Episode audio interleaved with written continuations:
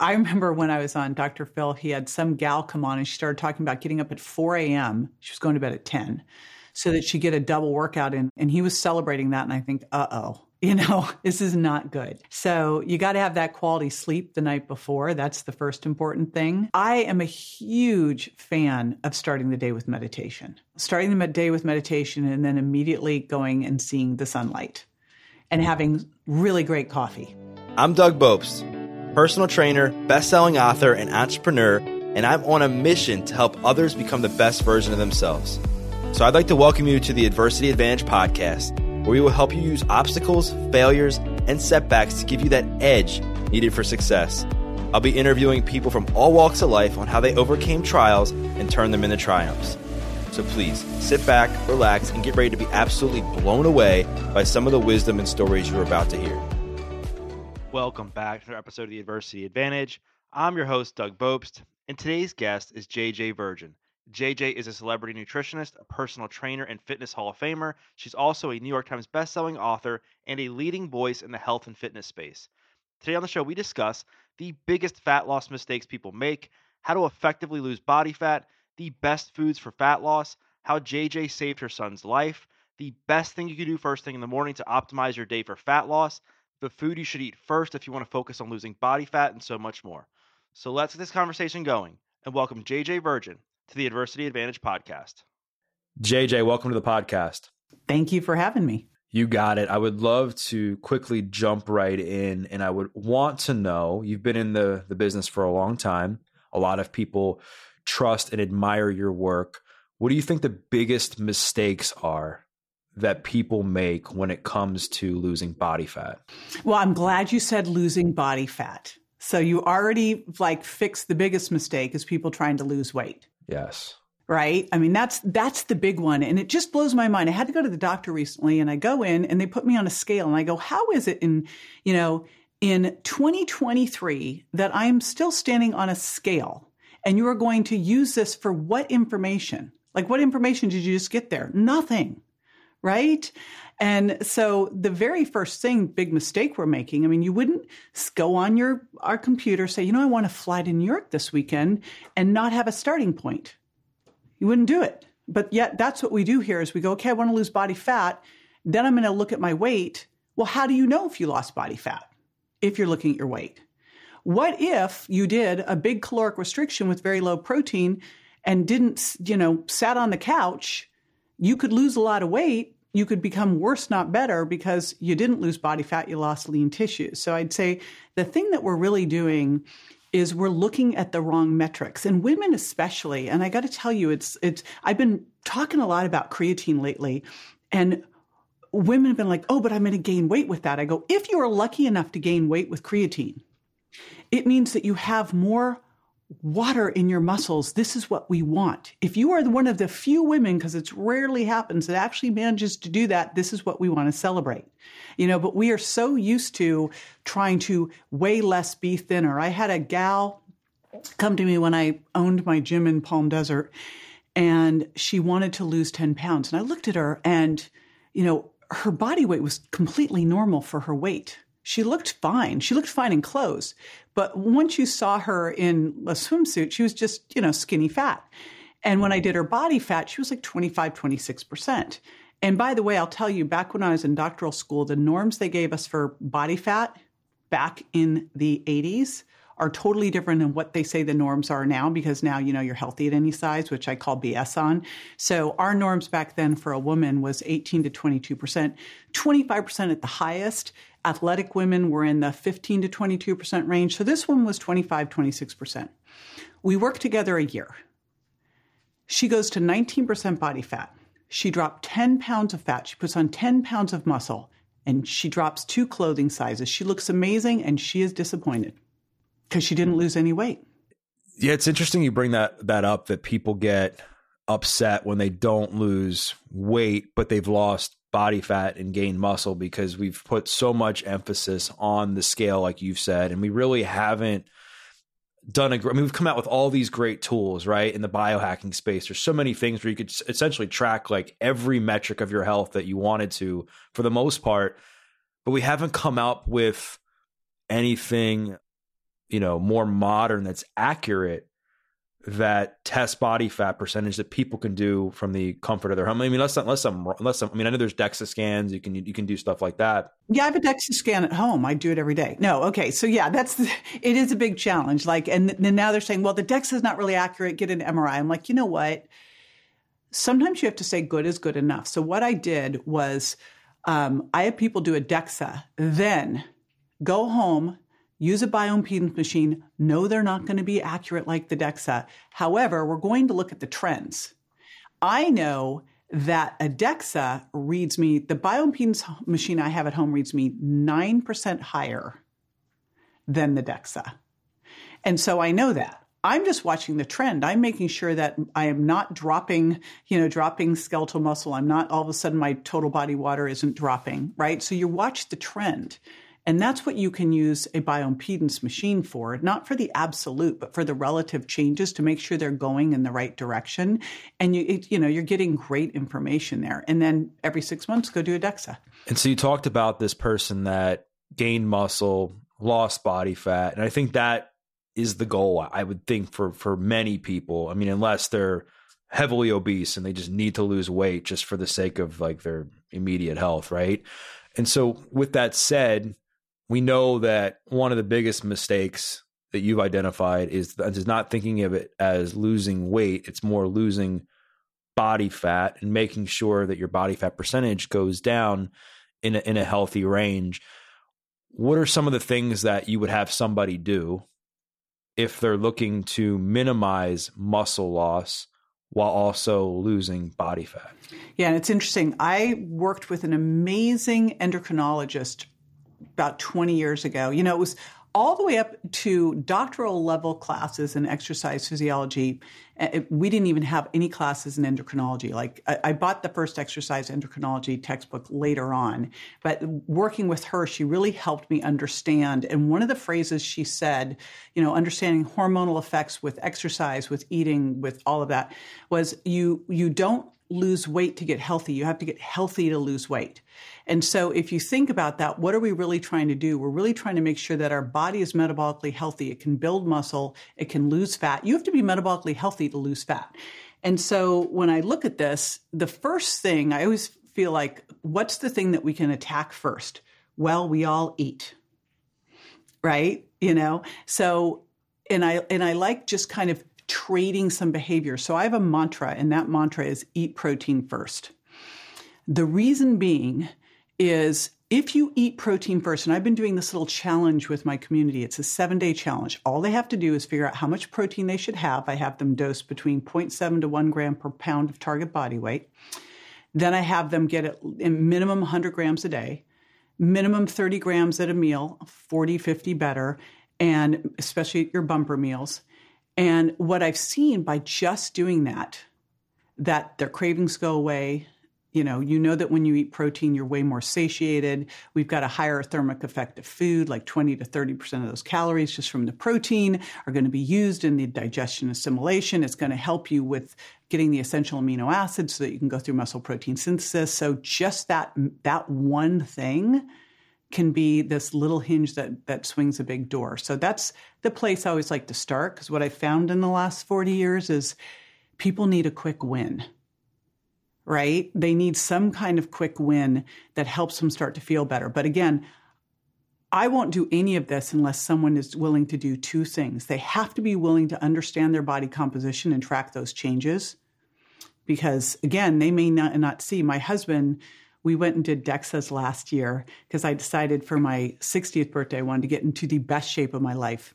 I did my DEXA at 59. It was exactly the same as my DEXA at 39. It was 154 pounds, 13.9% body fat.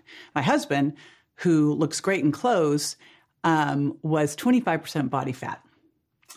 And so he dropped in six months, he dropped 20 pounds of fat, put on 19 pounds of muscle what would have happened if we weren't using a body composition scale and going back and, and looking at the DEXA again, right? So you have to do that. And the other thing when you're doing that eating protein first, you have to actually weigh your protein and track it. You know, this no like deck of cards, hand, like no, you actually have to to track it and know how much you're really getting. Because while people tend to underestimate what they eat, anywhere 20 to 40, 25 to 40%, they are nowhere near what they need in their protein. They're overeating on fat and carbs. And that was that was my husband. He was like siete chips here and some hummus and nuts and you know piling on all that and not getting enough protein in. Yeah, healthy food's still calories, right? And I think with with with that said, um, you know, I've often made that mistake too. Like when, you know, I'm trying to reach some sort of fitness goal or health goal, if I'm trying to drop some body fat or get leaner or whatever, um, that I don't track my food because I'm like, all right, well, I know what I'm eating. I've been doing this long enough. I'm eating healthy food. I mean, it must be, um, I must be doing it the right way. And then I find that, you know, I'm actually eating a little bit more than I need to, and I need to adjust accordingly. You deal with a lot of busy people. I know you're busy yourself. Um, and while that's not necessarily an excuse, it's just the fact of the matter is, I mean, people are just busy. And I think sometimes they have a hard time tracking things. Would have been a, uh, what's been a system that's worked well for you throughout the course of your life or something that's worked well for this group that you lead or people that you coach that helps them effectively and efficiently track what they're eating? You know, all of this stuff comes down to a decision, right? Because I had a great nutrition mentor early on who said, you know, if you don't have time, make time. To me, if you say you don't have time to track, like really, I use the Cronometer app. It saves your stuff you can save your favorite meals, you can save your things and just move them over. So, you know, it's like they say they don't have time, but yet you look at the places people are spending time. So I think that really is much more about deciding you're going to just do this and make the commitment. And I think, you know, you don't have to track for the rest of your life. I say do it for a month, get really clear.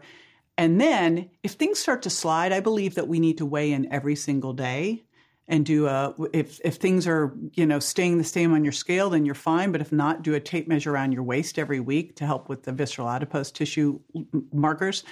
But um, you know you have to do those things. They're just part of what you do every single day. And if your weight starts to shift go back to tracking again right? Because it's just like uh, you know drinking wine you drink a glass of wine at home and all of a sudden your wine glass gets bigger and bigger and bigger and you go to a restaurant and you go that's that's what a four ounce glass of wine looks like. What was i pouring in my glass? It's the same thing. We just like the portions in the united states are just insane. So it really helps you learn and connect the dots because as you said too much healthy food's unhealthy. Outside of protein um, what are what are some of your favorite foods to eat? Like if you were looking to to drop some body fat or if you were if you had a client that wanted to lose um, some fat around the waistline like what other types of foods would you say you would you would you know make sure that are incorporated into some sort of plan to ensure that they're not only going to stay within their caloric range, but it's actually going to help them reach their goals. So I always start protein first. That's the, and I say eat protein first and build your plate around protein. Next thing I add in are non starchy vegetables, I am not afraid of vegetables. I do not believe they are the foe. I know there is so much stuff. I'm like, it is amazing having been in this field for 40 years, seeing uh, the different things that have been vilified. Right. I mean, and now we've got evil plants. I'm like, okay, come on. So I think plants are good. Um, certain ones need to be cooked, right? But, you know, greens and deep leafy greens and rainbow of vegetables, that's my next thing. All the non starchies, at least five servings a day, a half a cup cooked, cup raw. Um, more is better. So we regularly get like 10 servings of non starchy vegetables a day. We're big on mushrooms and onions at, that we put on our grass fed. We found, finally found a company that we could get grass fed bone in New York's. Like we have to ship them in, but yay. Um, and we'll do like tons of mushrooms and onions and then broccoli on the side, add a little ghee. So I do that. I do two servings of fruit a day, generally berries. Um, and that's what I basically, I might have someone go up to three, but I basically keep fruit around two servings. Then I look at how much fat are you getting in? Because if you're eating animal sources, you're going to get in some fat, which is why it's important to get clean animals because you are what you eat ate. So super important to buy quality protein and not eat garbage. And it's one of my big arguments when you see people talking plant-based is they're comparing like their diet to eating junk junk food, you know, stuff like all the uh, factory cows. You can't compare that to grass-fed, grass-finished, right? So that's the next step is count in the fat that you might have used on those vegetables, count in the fat in there. And then beyond that, I think you should start with about 100 grams of carbs a day, start with about 60 grams of fat a day, and then see how you feel. Some people do better, like I think beyond 100, you earn your carbs with exercise, but some people do better pushing their carbs up more. Some people do better pushing their fat up more. What you don't want to do is push up your carbs and fat and drop your protein because that's the obesogenic formula, right? What are your thoughts on adherence? I mean, I've heard you know, I've had like Layne Norton on and he's talked about that. I mean, people can follow like high carb or low carb and it depends uh, based, based on like what they're going to actually follow. Like, do you, like, what role do you think adherence plays in all this? Adherence is everything. Like, if you try to design a diet someone's not going to eat, what's the point? It won't work, you know? And, or if you design a diet that puts their trigger foods in and they overeat, well, then you've got a problem too. So you've got to design something that is going to work for them and work for their lifestyle, um, but still follow those basic principles. So you know, adherence is is everything. And again, like I still, you look at all of the different studies, and you know, high carb and, and high fat with protein constant and calories constant play out the same. You know, so I look at them. I think diets are tools. And I'd lower carbs if I had someone more insulin resistant. I was trying to fix that.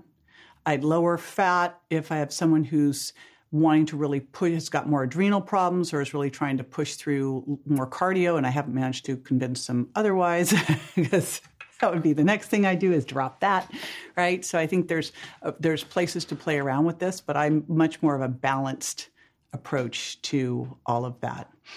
When it comes to you know losing body fat and specifically like belly fat, like fat around the waist, I feel like people their first inclination is I'm just going to go do planks and crunches. I'm going to do stuff with the medicine ball, which listen, I think core work is important. Um, however, I know you're very big on resistance training and that that in itself can play a massive role in losing body fat. We talked about this at the beginning that it's important to gain muscle to to be able to lose, you know, body fat how what is your I guess why why do you believe resistance training is is so important? And then like how do you how do you see people incorporating it if they're looking to you know stay on this theme of losing body fat? You know, it's so crazy. Um, and it was probably more because we were funded by Precor. When I was in graduate school, my graduate school degree was was all focused on biomechanics. And so my work was in spinal lifting biomechanics. So i was the black sheep in the department. Everything was cardio focused we had all these Precor machines and we had we had people come and do 30 minute aerobic sessions and that's what everybody was doing their their thesis on. And i did mine on strength. Because early on like I was actually paying my way through graduate and doctoral school by personal training. And what I saw quickly was that I wasn't getting results by just having people do loads of cardio, despite what we were being taught in school was that you should not have people lift weights till they lose weight. But I was going down to Gold's Gym in Venice, California, and the body, first of all, they had this one little area back then. It was a huge room and one little area in a loft where they had five Schwinn airdynes. That was the extent of cardio all of these people who were the most ripped, lean people ever, and women in their 60s and 70s that you would die to look like, weren't doing cardio. They were lifting weights and then they were going and having chicken, brown rice, and broccoli, right? Like the diet of the bodybuilder. And so if you look at that, you go, okay, the idea out there is if you want to lose body fat, you should do loads of cardio. The reality, especially for that belly fat, and when I think of belly fat, I'm not talking about the the inches you pinch. That's the subcutaneous fat. I'm talking about the deep fat, the visceral adipose tissue. When you look at that fat, you do a lot of cardio, you're going to make that worse, not better. You stress your body more, you're going to create more visceral adipose tissue, not less if you start to look at it, and what I realized way back then, and I didn't have the science behind it yet to understand why, I just knew that this worked and that didn't, was that when I started to do resistance training, and the way I thought about it in my brain was I'm basically, if they're doing cardio, it's like they're spending the money they have. if they're doing resistance training, it's like they've invested it and they can spend the interest. So I'm going to have them do the resistance training, which is going to hold everything in tighter. I can clearly see it and improve their metabolism. I mean, not dramatically, but muscle obviously has a better metabolic effect than fat, plus it improves insulin sensitivity. So that was always the focus. Then I started to get really interested, and this was when I was on Dr. Phil. I was really interested in why some people struggled with losing weight, despite the fact that it seemed like they were eating healthy and exercising. Now, I couldn't put them in a lab and really make sure they were eating healthy and exercising because the first thing you'd go is, were they really? But I wanted to look at anything that couldn't get in the way of you losing weight or cause you to gain weight or really shift your body composition. And what was clear as I started to dig into that was the role of stress, the role of sleep, the role of things like alcohol, because it's going to be metabolized first and cause, I mean, there's a reason they call it a beer belly. Like, what are those things that can cause problems? So when I think of visceral adipose tissue, I think you got to handle stress. You got to handle sleep. One poor night's sleep, you're more insulin resistant.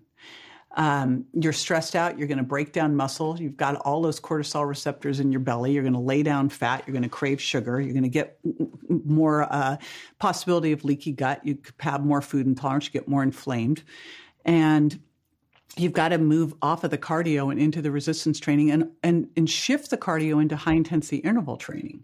And when you look at it, like as we age, we're not losing the endurance muscles. We're not losing our slow twitch muscles. We're losing the HIIT training muscles, the resistance training muscles, the fast twitchers. That's where we really need to focus. You brought up stress, and I think this would be a good opportunity for us to shift gears. Um, you know, one of the things that I think people really admire you for is is um, the fact that you helped save your son's life. Um, and I think people will, will relate to this in some way because I think one of the things that inhibits people from losing weight, losing body fat, staying on their goals is stress, is adversity. Because a lot of times when they're overwhelmed, a lot that's like the first thing to go is their health, their health routine, right?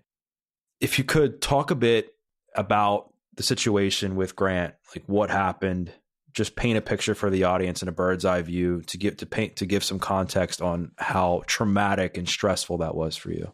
Okay, and I would throw a, a concept out, a high level concept, because you said, you know, quite often when people under are under stress, the first thing to go are their healthy habits.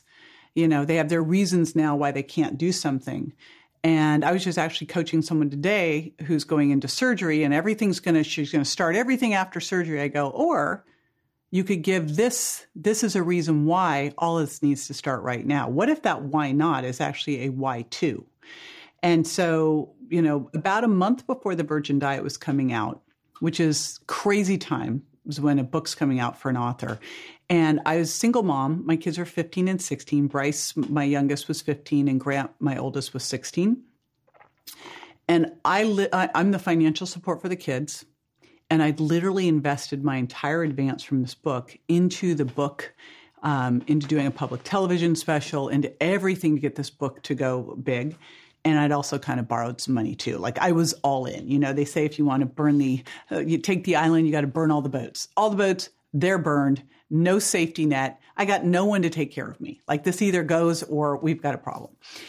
And I was at home. I was in my garage doing some HIIT training, and uh, my son Bryce runs in and says, Grant's been hit by a car and airlifted to the local hospital. Now, in that moment, you know, like you don't airlift someone for a broken leg. I th- get in the car with Bryce. We're driving to the local hospital. I'm calling on the phone. He's a John Doe. They will not give me any information. We get in there and they usher us into a room where they tell me that my son has had a serious accident. He has a torn aorta. And if his torn aorta is not repaired sometime in the next 24 hour, with the risk increasing every hour by 10%, literally, this is what he's saying. I remember it so well that, that, you know, sometime in the next 24 hours, he's going to die unless it can be repaired. But they can't repair it there because he also is in a deep coma with multiple brain bleeds. He's got diffuse axonal injury and if they were to fix his aorta, his brain would bleed out because the surgery he needs is very specialized. And the only way for him to get that surgery is to go get airlifted to Harbor UCLA, except they said he'll never survive that airlift. And they go, even if he were to survive that airlift, he'll never survive that surgery. And even if he were to survive both of those, and I'll just never forget that this doctor said this. I, I just was looking at him going, You said this. He said, Your son would be so brain damaged, it wouldn't be worth it. And my son Bryce is looking at this doctor. Now, I have taught my kids to question authority. And so my son's looking at Bryce, uh, at the, the doctor, and says, so maybe a 0.0125% chance he'd make it. And the doctor says, Yeah, that sounds about right. And he goes, That's not zero. He goes, We'll take those odds. And my ex husband uh, was a medical malpractice trial attorney, started using some very good legal terms to get this doctor off his butt. and so we overruled the doctor, got him airlifted to the next hospital. When we got there, we drove through the night. When we get there, entirely different situation. This doctor who had headed up five surgical teams. We had the orthopedics, the neurosurgeons, the cardiothoracic surgeons, the pediatrics, uh, the critical care. They're all there. And he's like, I've got this you don't need to worry. We do this all the time. No problem. Like literally takes me over. He says, let me take you in. Let me show you we're going to do the operation. He was just trying to get me away from looking at my son who literally, you know, when I saw my son for the first time, he had bones sticking through his skin. I, I, remember just looking at it like it was like you're looking in a at a movie because your brain's going, "This is not real." Like you know, your your brain's just trying to protect you from this. Couldn't possibly be. You know, covered in road rash, glass, you know, uh, tubes coming out of everywhere. And he takes me out of there, takes me over to the OR, says, "This is where I'm going to fix him." I'm going to take you over to the to the waiting room. I'll be back in a couple hours to tell you it's all fine. I'm like, okay. So literally, I go in the waiting room, I write some blogs, I just sit there, I'm like doing everything just to kind of stay like just he said it was going to be okay. I I am a huge believer that thoughts create, that we create our reality. And I was going to just stay completely focused on that he was fine. That's I just stayed focused on that. He's going to be fine. Doctor comes out, says he's fine. It's all fixed. Now I'm just a plumber. I don't know if he'll ever wake up. I'm like, so I go in to see him, and I remember because he was still in the adult ICU at the time, and I walk in, he's in a corner of the adult ICU. The sun's coming in, and there's one finger that I can hold. Everything else is bandaged. He'd had like double orthopedic surgery. He'd broken both his femurs. He had 13 fractures. I've got the finger that I'm holding, and the machine's beeping because it's breathing for him and monitoring all his vitals. And and I said, Grant, I love you so much. And the nurse is kind of looking at me with pity. But I'd watched those coma movies. And I'd always been fascinated by these, these coma movies and, you know, the fact that you read about the stories of people in comas and then they come out and they said they could hear. And so I just was like, I know he can hear me. And then I said, your, your, your brother Bryce loves you so much. And I felt the squeeze. Now remember, no sleep. I had no sleep. So I'm like, you know, did I really feel that? I said, Your grandma loves you, nothing. And then I said, Oh, your girlfriend Mackenzie loves you so much. And I felt him trying to pick my finger up off the bed. And I really don't know where this came from. And, uh, you know, it turns out his name actually means warrior. And I said, Grant, I just need you to fight. This is going to be the best thing that ever happened to you. You don't need to worry. I'm going to bring in everything that you need in order for you to get to be 110%, but you just got to stay with me and fight for you. Fight for you. And uh, I walked out of that hospital room and charged up, right? Just this idea of, of 110%.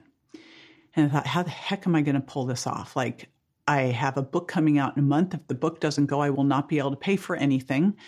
And I've got to be here. Like, I'm not leaving his side. And I realized at that moment, and it's funny, you know, here I am publishing a diet book. And I realized how much bigger this was. I walked in at the top height of my like good health. Thank God.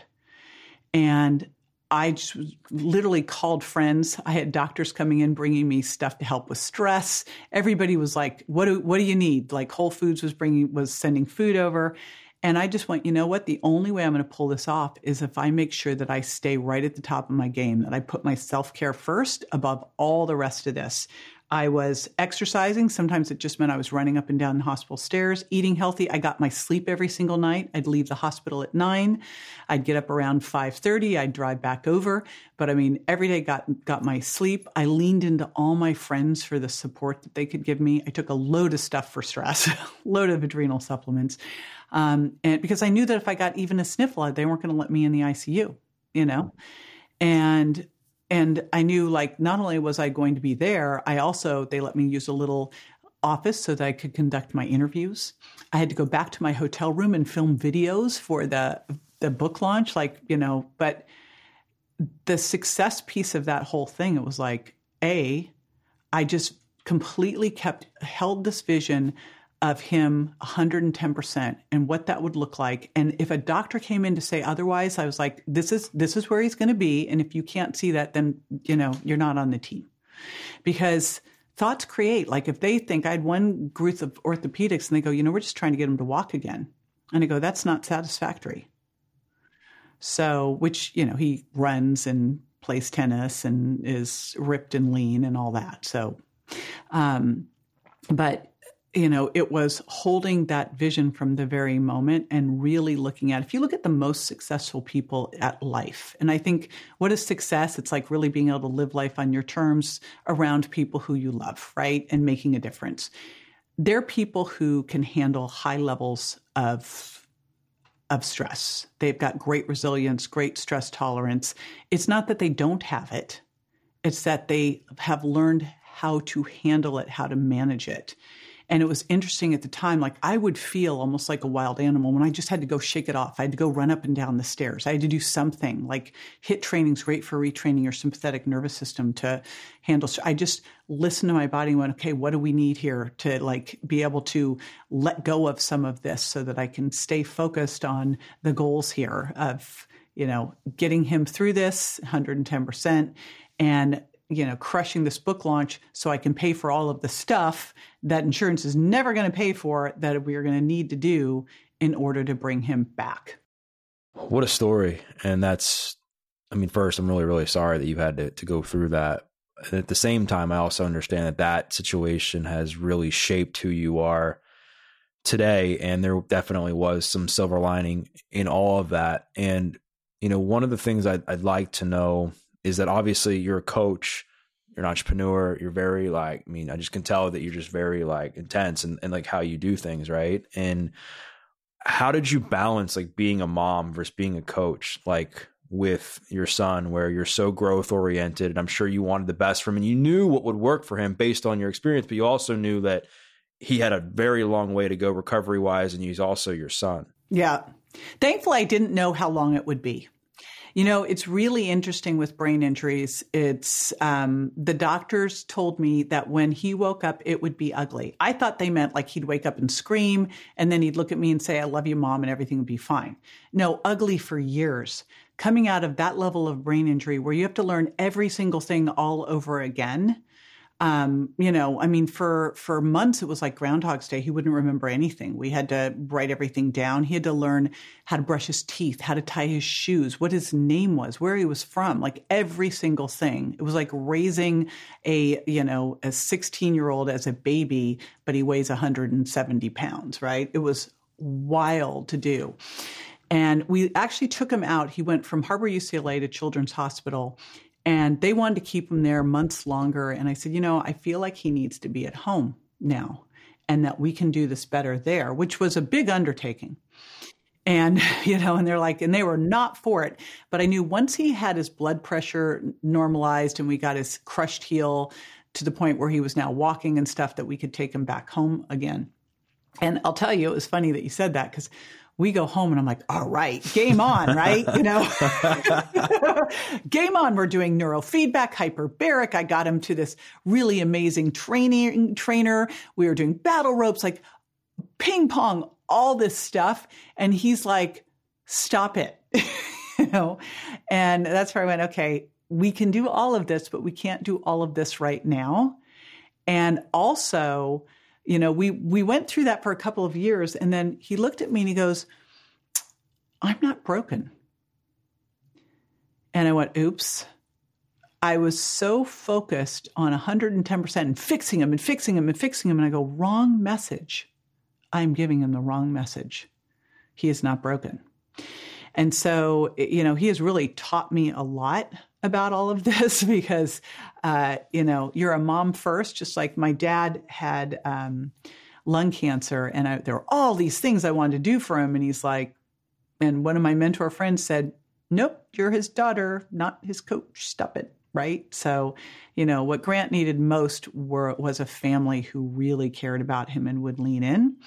And then we just brought in experts one by one to help and see which things worked and which things didn't, and didn't overload him, which is very hard for me, I will tell you. so at this point, it's been over 10 years since that that event happened and I'm sure you've gained so much wisdom, experience through all of that. Looking back now, how has that experience really transformed you as a mother? So what's interesting because people are like, "How did you know how to do that?" Well, here's the reality, and this is why, um, you know, this personal development is so is so darn critical. Is when I was 30, I had a, an amazing mentor who was supposed to be my business mentor, but the first six months of her being a business mentor, she didn't do any business mentoring. She did life mentoring. She told me I was not ready. Like the first thing she did was have me put rubber bands around my wrist. And every time I had a limiting belief, I had to snap my wrist or a judgment or a critical. And I was like, oh my gosh. But she was known for her mindset training. And for six months, that's what she did. And the reality is, the way that I approached Grant was because that had become so much a part of me. Even when I wrote the book, they're like, How did you know how to do this? I go, I don't know. And then during one interview, I go, Oh my gosh, it was Kay Smith. It just became so much of who I was that I forgot about it. And because it was part of me, it was part of it was Bryce Virgin telling the doctor, well, we'll take those odds. He didn't ever see the 99 point, whatever the math is on that, 7 5 chance he wouldn't make it. All he ever saw was, it's not zero. We'll take those odds right? And Grant the same way. Like we've approached Grant, his dad, who's uh, an awesome human, said, you know, I, I want you to prove every doctor wrong. And we would joke about the Grant's never gonna, because they're, he'll never talk, he'll never walk. And we're just like, prove him wrong, prove him wrong, prove him wrong, right? So we were sitting around the table um, at Thanksgiving. We've all agreed that this was the best thing that ever happened to us. And, you know, we were talking about what we're grateful for. And Grant's like, I'm grateful I've had these 10 years. Like, because when you have a son with that level of a traumatic brain injury, you know, the reality, though I don't like to live in reality, is that you know his days are not are numbered that like when you have that kind of a brain injury you have you have degeneration now we're doing everything to offset it but still it's one thing you kind of have in the back of your head but then you think about what if because when you when you know that that's a possibility you go okay how do we make every day have joy? How do we make those moments count?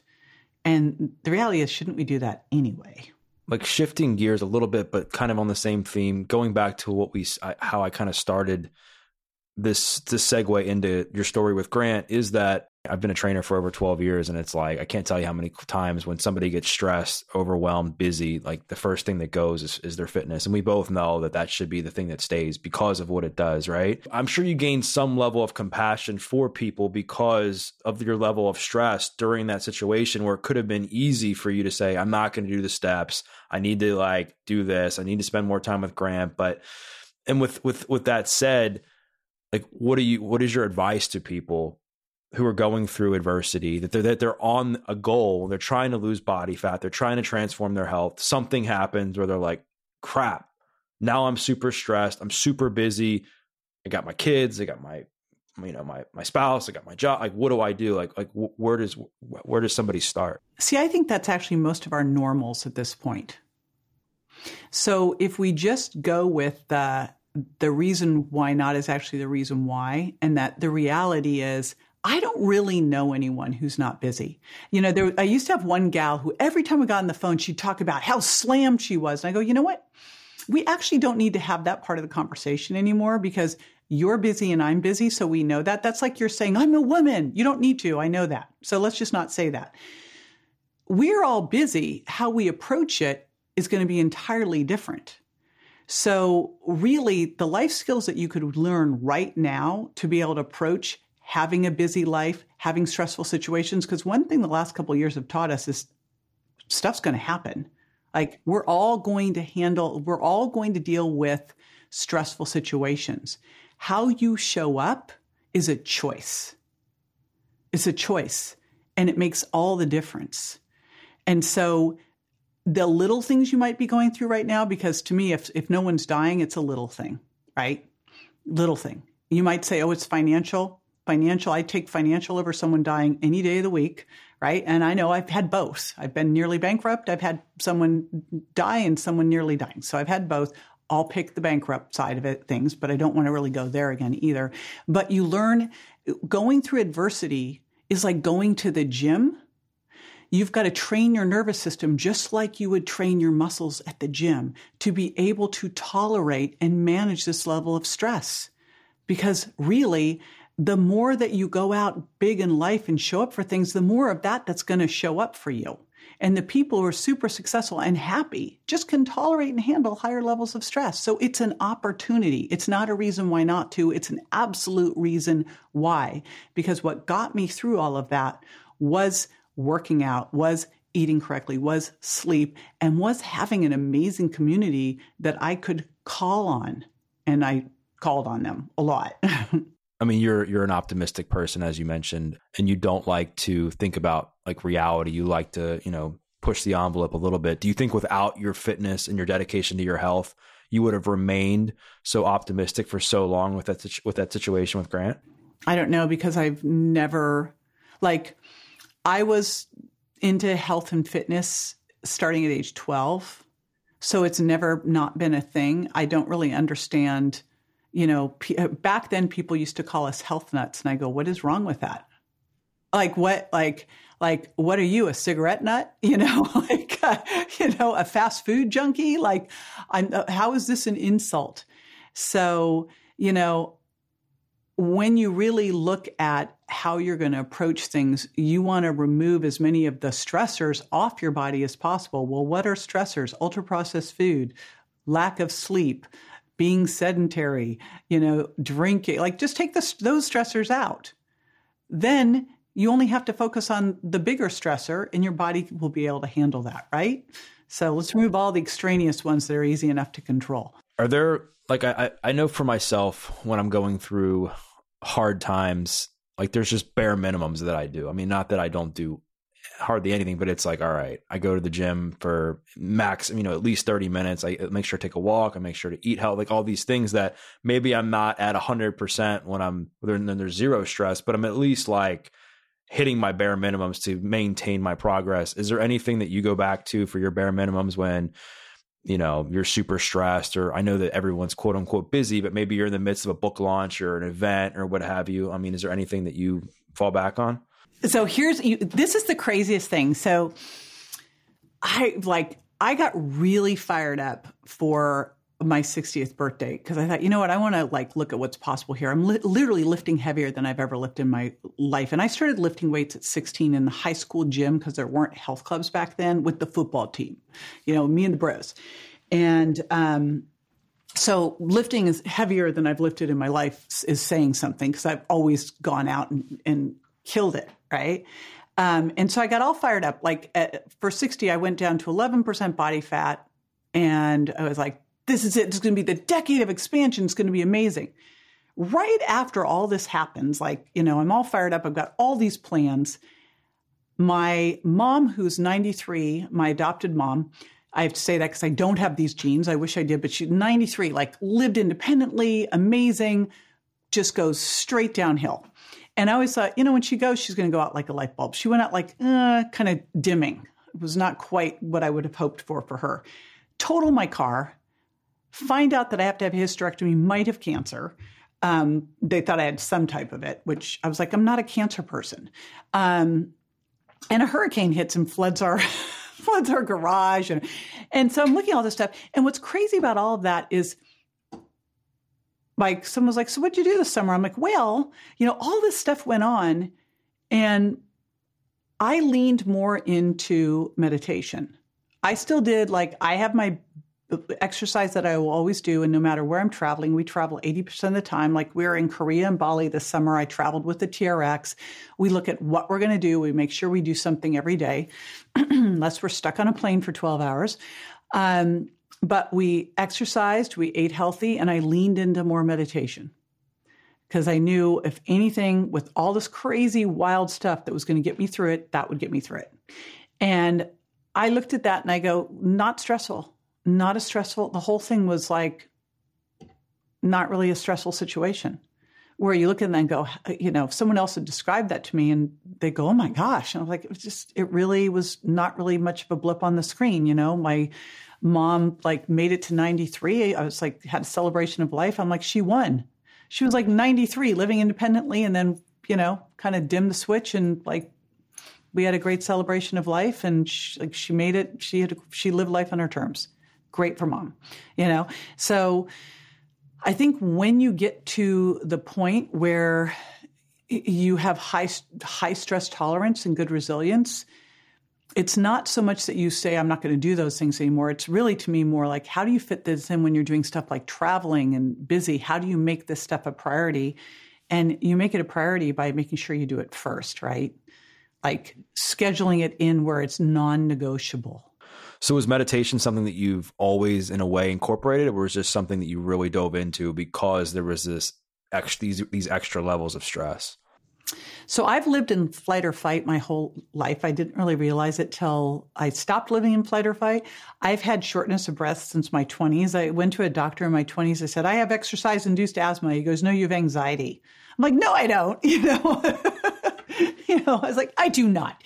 And um, so I tried some of these things. I couldn't turn my brain off. I'm like, I don't like it. I'd rather just go to the gym.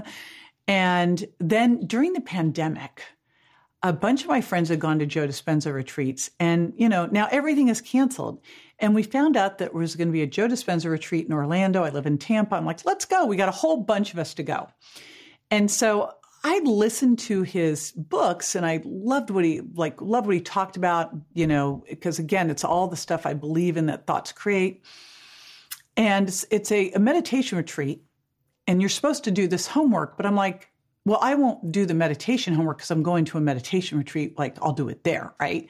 And the only thing I'd ever done is is Dave's um, 40 years of Zen. Dave Asprey's 40 because Dave's like it's like 40 years of meditation in a week. I'm like perfect. I can get done with it. And I remember at the time just getting really frustrated with it um, because I didn't have any tools. Like now I need to go back and do it because I'll kill it.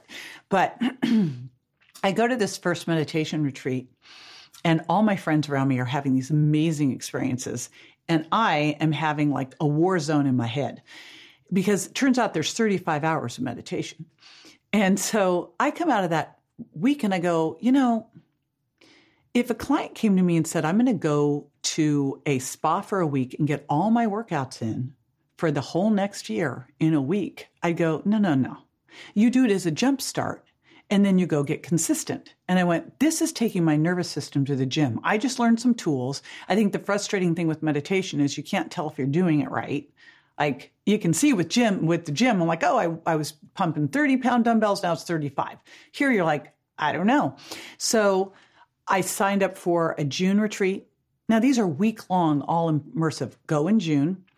And what I'm starting to notice is that I'm actually being able to figure out things, get things done, be more efficient.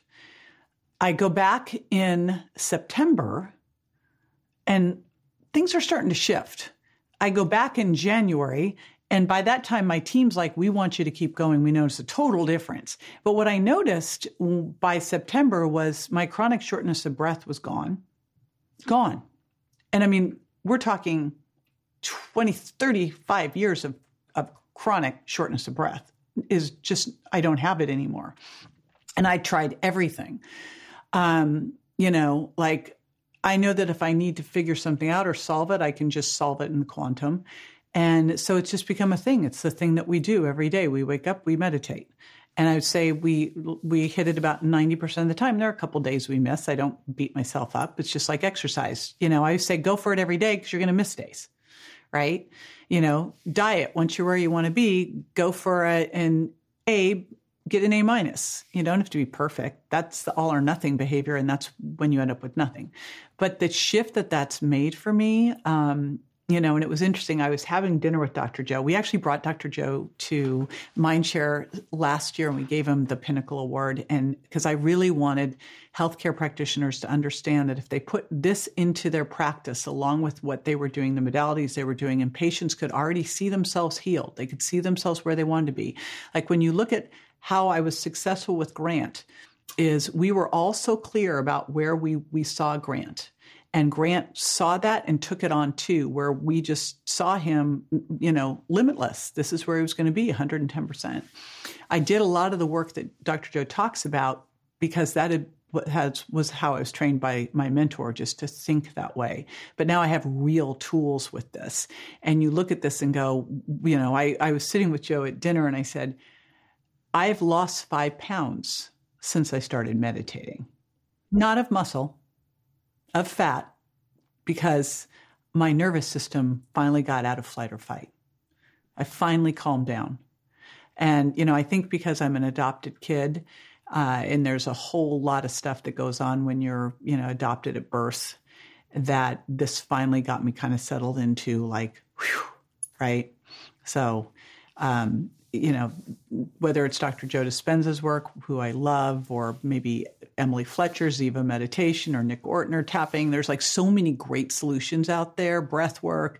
If like Grant, Grant, my son, is a big breath work guy. He's like a Wim Hof aficionado. you know, he, he whims. So it's like whatever it is, you find that thing that works really well for you and you know you take your nervous system to the gym just like you take your your muscles to the gym right you talked about how the meditation has become like a a regular a regular practice for you, and um, I think there's a lot to be said for how you start and end your day. Like I think if you get up and you know you eat like cereal and you just drink no water and you go about your day and then that becomes like a habit and then you start to stack other bad habits and it sets you up for failure for the rest of the day i think and then the other thing i think is true is that at night if you're just drinking tons of alcohol, if you're drinking loads of caffeine at night, if you're staring at your screen up until you know, the time you go to bed, you know, it's going to mess up your sleep. And now you're like trying to play catch up the next day.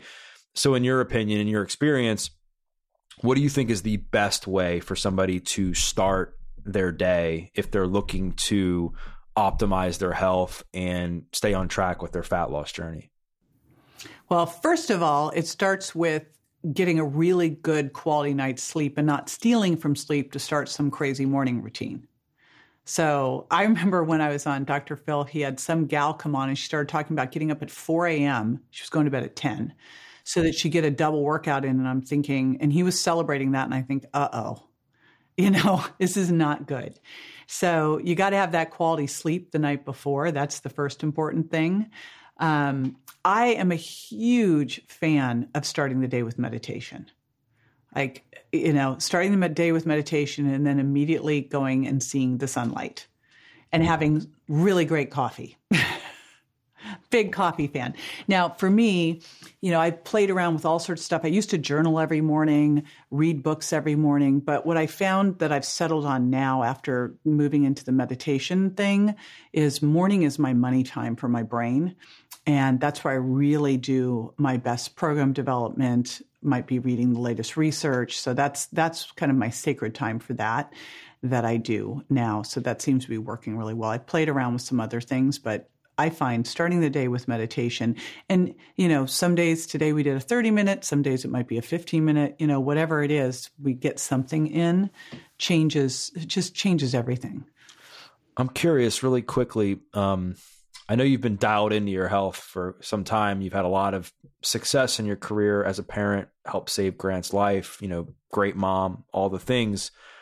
Was there a moment where you realized like, man, like I need to like fix this fight or flight thing? Like I got to like dive into something so that I can take my life to the next level? You know, it was a not so blind spot. Like I knew it was there. I remember I was teaching. I had brought a um, workshop in for healthcare practitioners on adrenal salivary index testing, and the lab director was like, "You have to take the test." I'm like, "I'm not taking the test," and took the test. And of course, I had total adrenal exhaustion. I fixed my adrenals, worked with an adrenal specialist, and then I went and did it again trashed them again. And this went on for years where I would get them all fixed, trash them again, get them all fixed. And I was like, fine. And so I'd say it was just a thing that I don't know why I avoided it for so long, um, but I did. Like it was the thing that I ignored, you know? And I look back now and I think, gosh, had I had this tool in place during my 30s, um, you know, when the kids were 30s and 40s, when I was going through a really contentious divorce. Thankfully, now we're really great friends, and, you know, some crazy financial problems, and a son getting diagnosed with bipolar. Like, just had I had that tool, like, it would have been so much better. So I was like, I don't know why I decided to just ignore for so long. It's just I didn't want to address it. And I think, you know, we all tend to do that in some area, you know, um, and usually it's the most blaring one that we need to address. And and you know, you fix the biggest one, a whole lot of other things become much easier. So I just look at this go, I made I made things so much harder for myself for so long. It's just it's just a shame. So if you are listening to this, this is a public service announcement because I think it's one of those ones where, you know, it's kind of a badge of honor to be stressed. It's like it's not. You know, you are so much more effective. I get so much more stuff done and accomplished in less time by taking that time and just, you know, going into the quantums, best way to put it, just calming it down. Yeah. So well said, because in order for any of this stuff that we've been talking about throughout the course of this episode to really work well, you have to effectively manage your stress and, and stay even keel so that these processes can can play out in the way that they're intended to. And and JJ, I wanted to thank you so much for your time and for coming on. I really enjoyed this conversation. Thank you so much for sharing all the great info, for getting vulnerable and talking about the experience with Grant. I think people are going to get a ton of value out of this conversation. If they want to stay connected with you, if they want to follow your work, if they want to check out your podcast, if they want to buy your books, if they want to look into what you do with Mindshare, where's the best place to do that? So all of the consumer stuff is at jjvirgin.com and that's got our new protein calculator and all sorts of fun stuff. We're really focused on I'm really focused on YouTube now. So YouTube and the podcast, which we need to get you on clearly. Have to have you on my podcast. And then Mindshare is at Mindshare Collaborative if you are a health professional looking to expand your reach and collaborate with other super cool health professionals amazing. I will be sure to include the links to that stuff in the show notes, and I would be honored to be a guest on your show. So, JJ, thank you so much for coming on. The audience is going to, like I said, get a ton of value out of this conversation. So, thanks again. Thank you.